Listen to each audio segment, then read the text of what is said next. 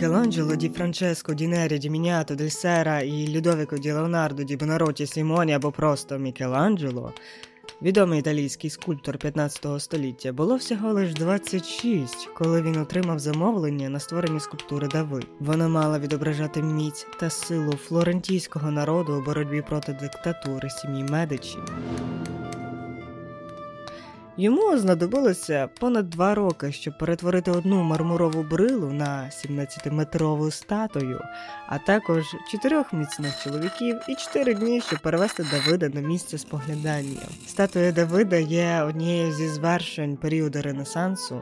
Досі, коли ми переглядаємо інтернет, то можемо натрапити на численні репродукції, зокрема у цієї правої руки, де дуже реалістично випирають жили. Його сучасник Джорджо Вазарі відомий тим, що він був таким собі літописцем і записував біографії тогочасних художників. Ну і є часто основним е, джерелом, звідки ми можемо брати якісь біографічні дані, реакцію публіки. Він теж писав, що це справжнє диво, що безформний камінь може передати людську плоть так, коли природа сама ну не дуже може зробити. Якщо дивитись на саму будову скульптури, то тут Мікеланджело теж зламав традицію зображення героїв, бо часто митці показували їх вже після якихось там битв. Тут навпаки, Давид розслаблено і спокійно чекає на битву з Голіафом. Більше того, е, цього ви певне не знали, але його зрачки зроблені у вигляді сердечок, бо, як сказано в Біблії, на світ він дивився з любов'ю. Е, звісно, статуя Давида недосконала і не ідеально пропорційна. Його права рука більше ніж потрібно, крім того, його очі так трішки дивляться у різні боки. Проте сьогодні ми будемо говорити про лише одну недосконалість, яка показує нам, що людське тіло в мистецтві має не лише естетичну цінність, а й також смислову і інколи політичну. Ми поговоримо сьогодні про те, чому у статуї Давида такий маленький член.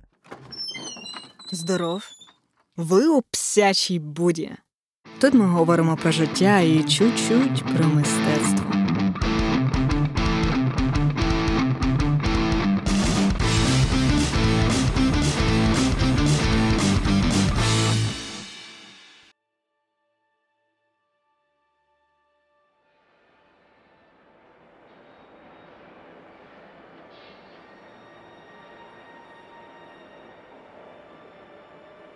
Як ми знаємо, відродження тому і називають відродженням, бо митці повертаються до естетичних принципів, сформованими е, ще стародавніми греками. І хоч італійські скульптори періоду високого відродження вони просто перегнали греків у створенні реалістичних скульптур, пози там, вирази обличчя, тканина, яка лється по тілу, взаємодії персонажів, що ну дивлячись на скульптури Лоренцо Берніні, аж відчуваєш, мабуть, це тобі стискають стегна.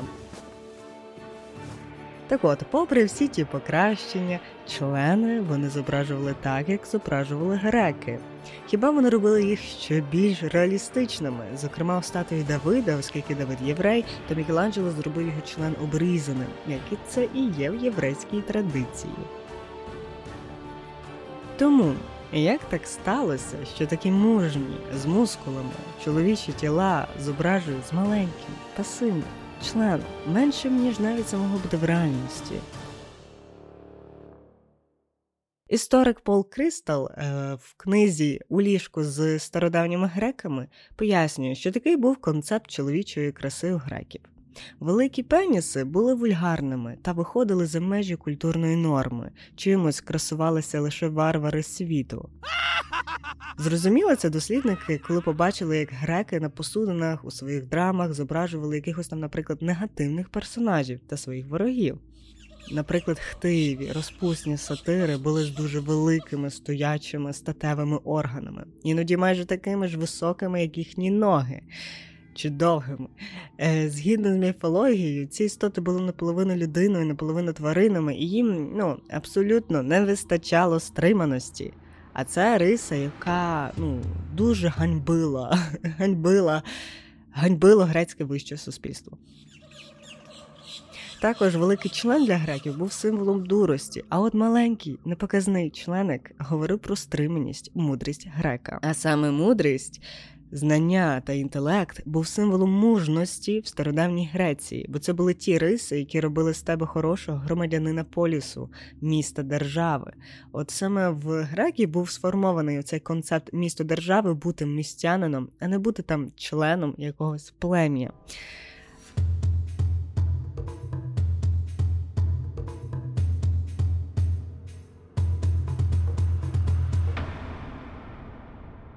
Греки були мудрими. Вони символічно зрозуміли, що сексуально збуджений стан це не той стан, який допоможе тобі прийняти рішення.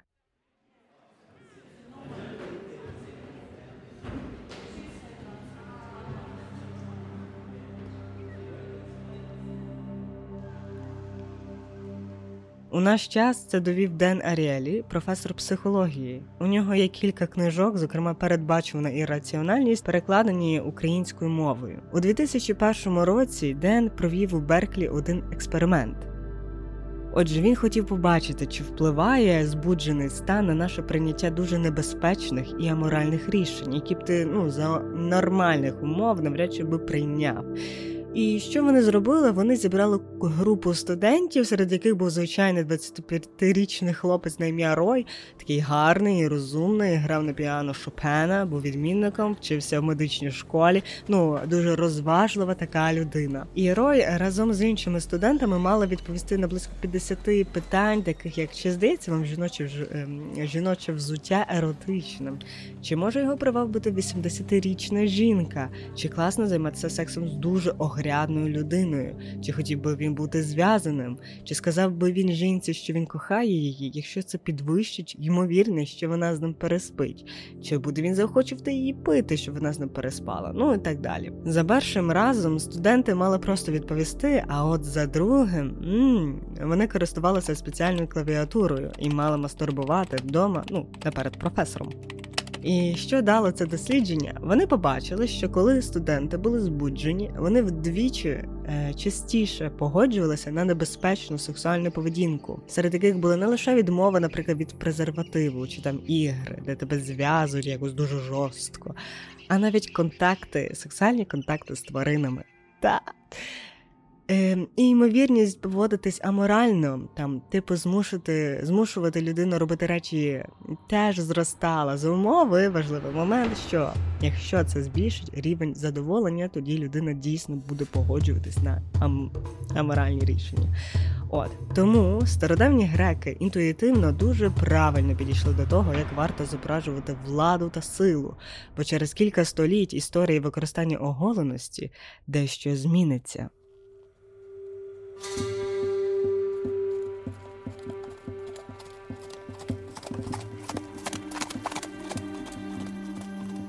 Майкл Берд у книзі про 100 ідей, що змінили мистецтво, включає туди також і оголеність. Ню європейське мистецтво не існує окремо від оголеної натури.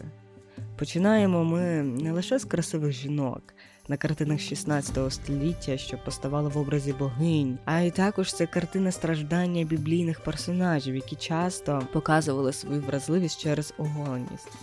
Вже не кажу там про фотографію, яка відкрила можливість швидко і масово створювати ню. Про те, як політичне висловлювання у мистецтві воно з'явилося значно пізніше, а у житті першою людиною, яка вийшла оголеною, щоб показати свою позицію, була жінка.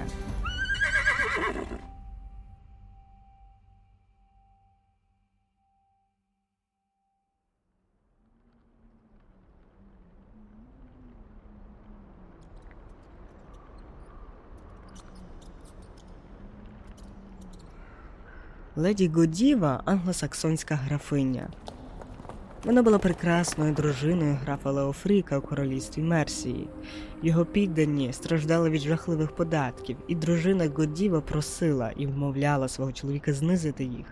але він лише сміявся з цього. Одного разу під час банкету п'яний Леофрік пообіцяв знизити податки. Лише за умови, якщо його дружина приїде оголеною на коні по вулицях міста Конвентрі. Він був упевнений, що ця умова буде неприйнятною для жінки, але Годіва все-таки пішла на це. Жителі міста, які дуже любили та поважали Годіву за доброту, в призначений день зачинили вікониці та двері своїх домівок. Ніхто не вийшов на вулицю. Так непоміченою вона приїхала крізь усе місто.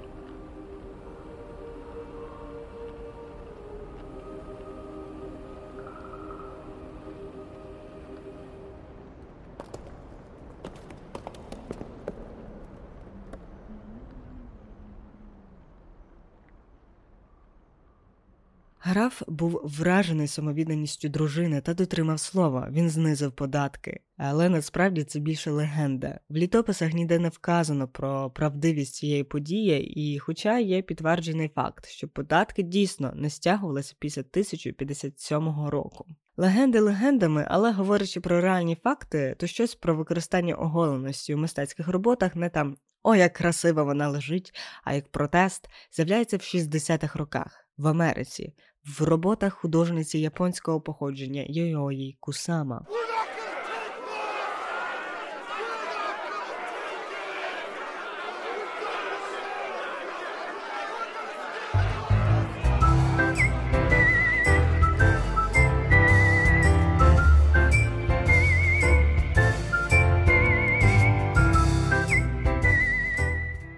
Якщо ви загуглите її роботи, то побачите таку модну таку бабцю з яскравим волоссям, яка малює цікаві такі крапки. Але в 60-х роках, під час війни в В'єтнамі, Кусама була відома своїми оргіями, які вона влаштовувала дуже рандомно на вулицях Нью-Йорку, обов'язково залучаючи журналістів, аби про ті хапінги, е, хапінінги це різновид перформансу. Дізналося більше людей. Що відбувалося? Ну, пару її друзів, оголені такі, танцювали, а вона їх розмальовувала в крапочки. І так тривало до моменту, поки не. Е, з'являлася поліція.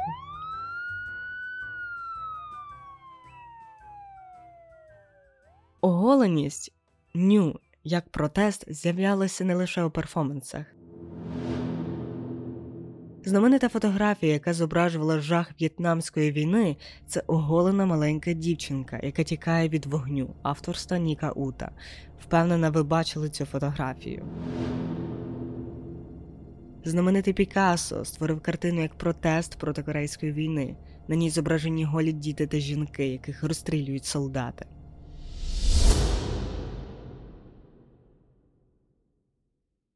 В Україні ситуація розгорталася так само. 2 листопада 2009 року луганський блогер Олександр Володарський під нікнеймом Shitman на знак протесту проти дій Національної експертної комісії захисту суспільної моралі разом з іншою художницею вони імітували секс під будівлею українського парламенту. Через цю акцію проти художника було порушено справу про хуліганство, через що він 5 місяців провів у колонії на спецпоселенні. Пізніше, вже у 2010 році, він е, наб'є собі тату, коротко підсумовуючи свій досвід ув'язнення та спілкування зі слідчими. Він витатуював собі фразу без фарби Тут тобі не Європа. Це не вступ України в Європейський Союз. Нас не буде там. Ну, я не хочу грубо говорити. Не, не треба нас так принижувати. Ми серйозна країна. Про цей перформанс я дізналася у книзі, поки єдиній повній про історію мистецтва України Аліси Лошкіної Перманентна революція, де в неї є розділ про період, який вона назвала коротко покоління Оранж 2004-2013 рік. Е, дуже цікаво, що історія сучасного мистецтва України вона якось завжди крутиться довкола політичних подій. Це як маркер, коли щось закінчилося і щось почалося. Або це просто більше вплив наших е, мистецтвознавців але менше з тим, після помаранчевої революції в Україні розвиваються саме перформанси, зокрема, щоб висловити протест. Я не думаю, що це перший випадок використання голеності для протестів в Україні, але я так інтелектуально говорю. Насправді дуже здивувалася, що якийсь чувак холодної осені влаштовував порно на вулиці, та фотографії я бачила. Але Мені було цікаво, навіщо було це робити, і, зокрема, робити це у такий спосіб. І насправді таким епатажним оголеним перформансом є аж два пояснення. По-перше, це зацікавить журналістів і розголосить більше про те, що художник хотів зробити. А по-друге, це вже епоха інтернету, тому розголошувати буде дуже швидко.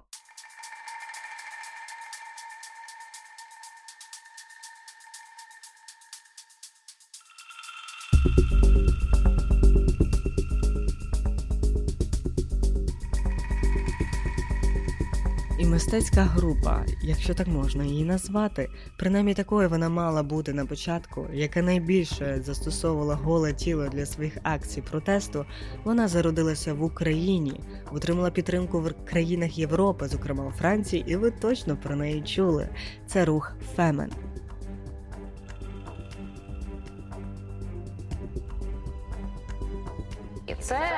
Була нова акція таких вже підзабутих активісток Фемен, які з'явилися на червоній доріжці Канського фестивалю. І от е, одна з активісток е, вийшла на протест, е, і жінка вискочила на хідник поміж зірок топлес. Свій бюст вона розфарбувала у кольори українського прапору, а низ червоним на знак усіх зґвалтованих російськими військовими в Україні людей. Протест тривав недовго, майже одразу кілька охоронців вивели активістку з червоної доріжки.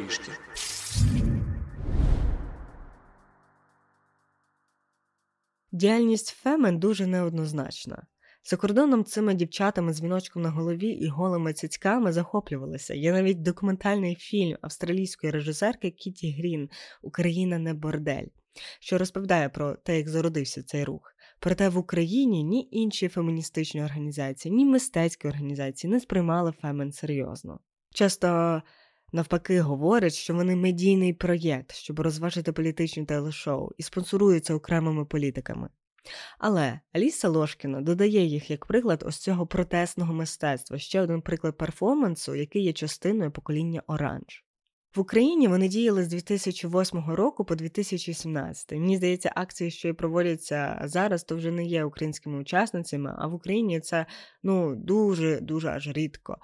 А, От, наприклад, остання була проти Шольца в серпні 2022 року цього року, коли вони вимагали запровадити газове ембарго проти Росії.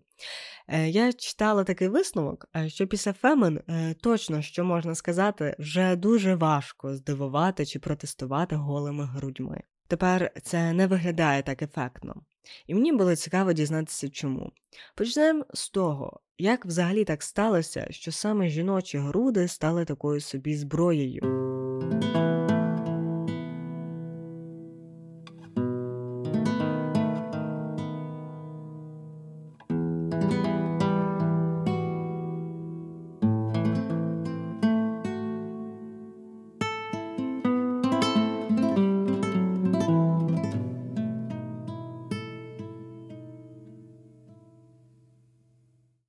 Якщо коротко, в усьому винна традиція зображення жіночого ню в європейському живописі.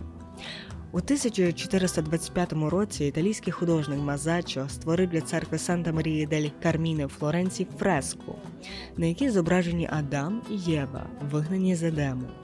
У той час, як Адам опускає очі і ховає обличчя, Єва ховає свою наготу, повертаючи очі, відкриваючи рота, ніби вона кричить. Над ними ми бачимо ангела в червоному вбранні, який показує на вихід. Вони зігнуті, соромляться і бояться покинути Едем. Коли ви будете дивитися на неї, то чомусь Мазачо не зобразив Адама як такого, що соромиться своєї оголеності і щось там прикриває. Ця фреска дуже лаконічно нам розповідає, що в ранньому Ренесансі сором за свою оголеність мали відчувати лише жінки. Сандро Боттічеллі продовжить цю ренесанську традицію, проте еротизує її. У 1485 році Боттічеллі став першим художником, який намалював оголену жінку в натуральну величину. Щоб уникнути цензури, Боттічеллі складає довге волосся Венери на її статевих органах. Одна її рука приховує груди, а інша залишається видимою. Її скромність ледве приховується цими двома жестами, які лише частково приховують її жіночі вигини. І оця гра між тим, що вона приховує, і тим, що вона викриває, виносить власне еротичний вимір у картину. Художники з кожним століттям відходять від релігійної традиції, і це видно по тому, що ще більше і більше з'являється голих персонажів або трішки прикритих на картинах. Проте жіноче ню 16, 17, 18, 19 століття воно відрізняється тим, що жінок завжди зображали як об'єкт бажання, завжди еротично, сексуалізовано. Жінки на картинах або лежали на ліжках і дозволяли на себе дивитися, або їх зображували в сценах, де ми, як ті, хто дивимося на цю картину, мов би підглядаємо за цими жінками, як вони одягаються чи миються.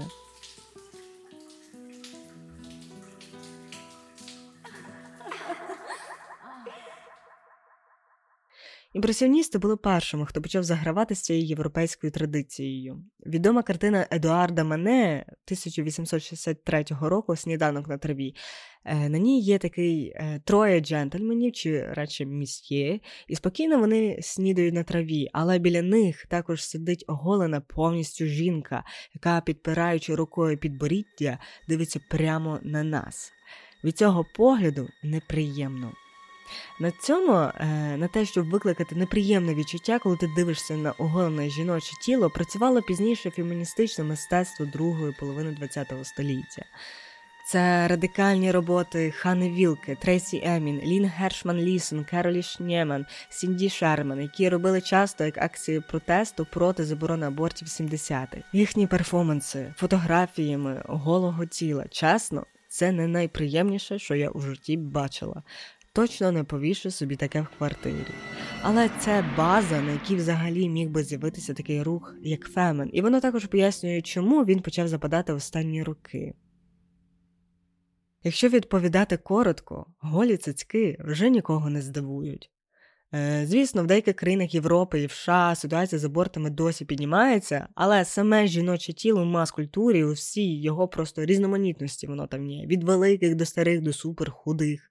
Його вже просто предостатньо. Тому навіть акції Фемено вони вже не викликають яскравого захоплення, ну максимум там хитру посмішку на обличчі Шольца. Тому цим я хочу завершити, що оголеність має дуже багато вимірів які можна використовувати в мистецтві в перформансах, і ню, яке виникло ще у стародавніх греків, воно не стояло на місці всі ті століття, а активно розвивалося і розвиватиметься далі.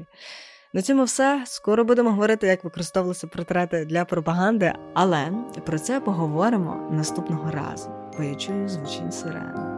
Жартую, це просто обробка. Але бережіть себе. Can anyone stop the noise that's inside my head?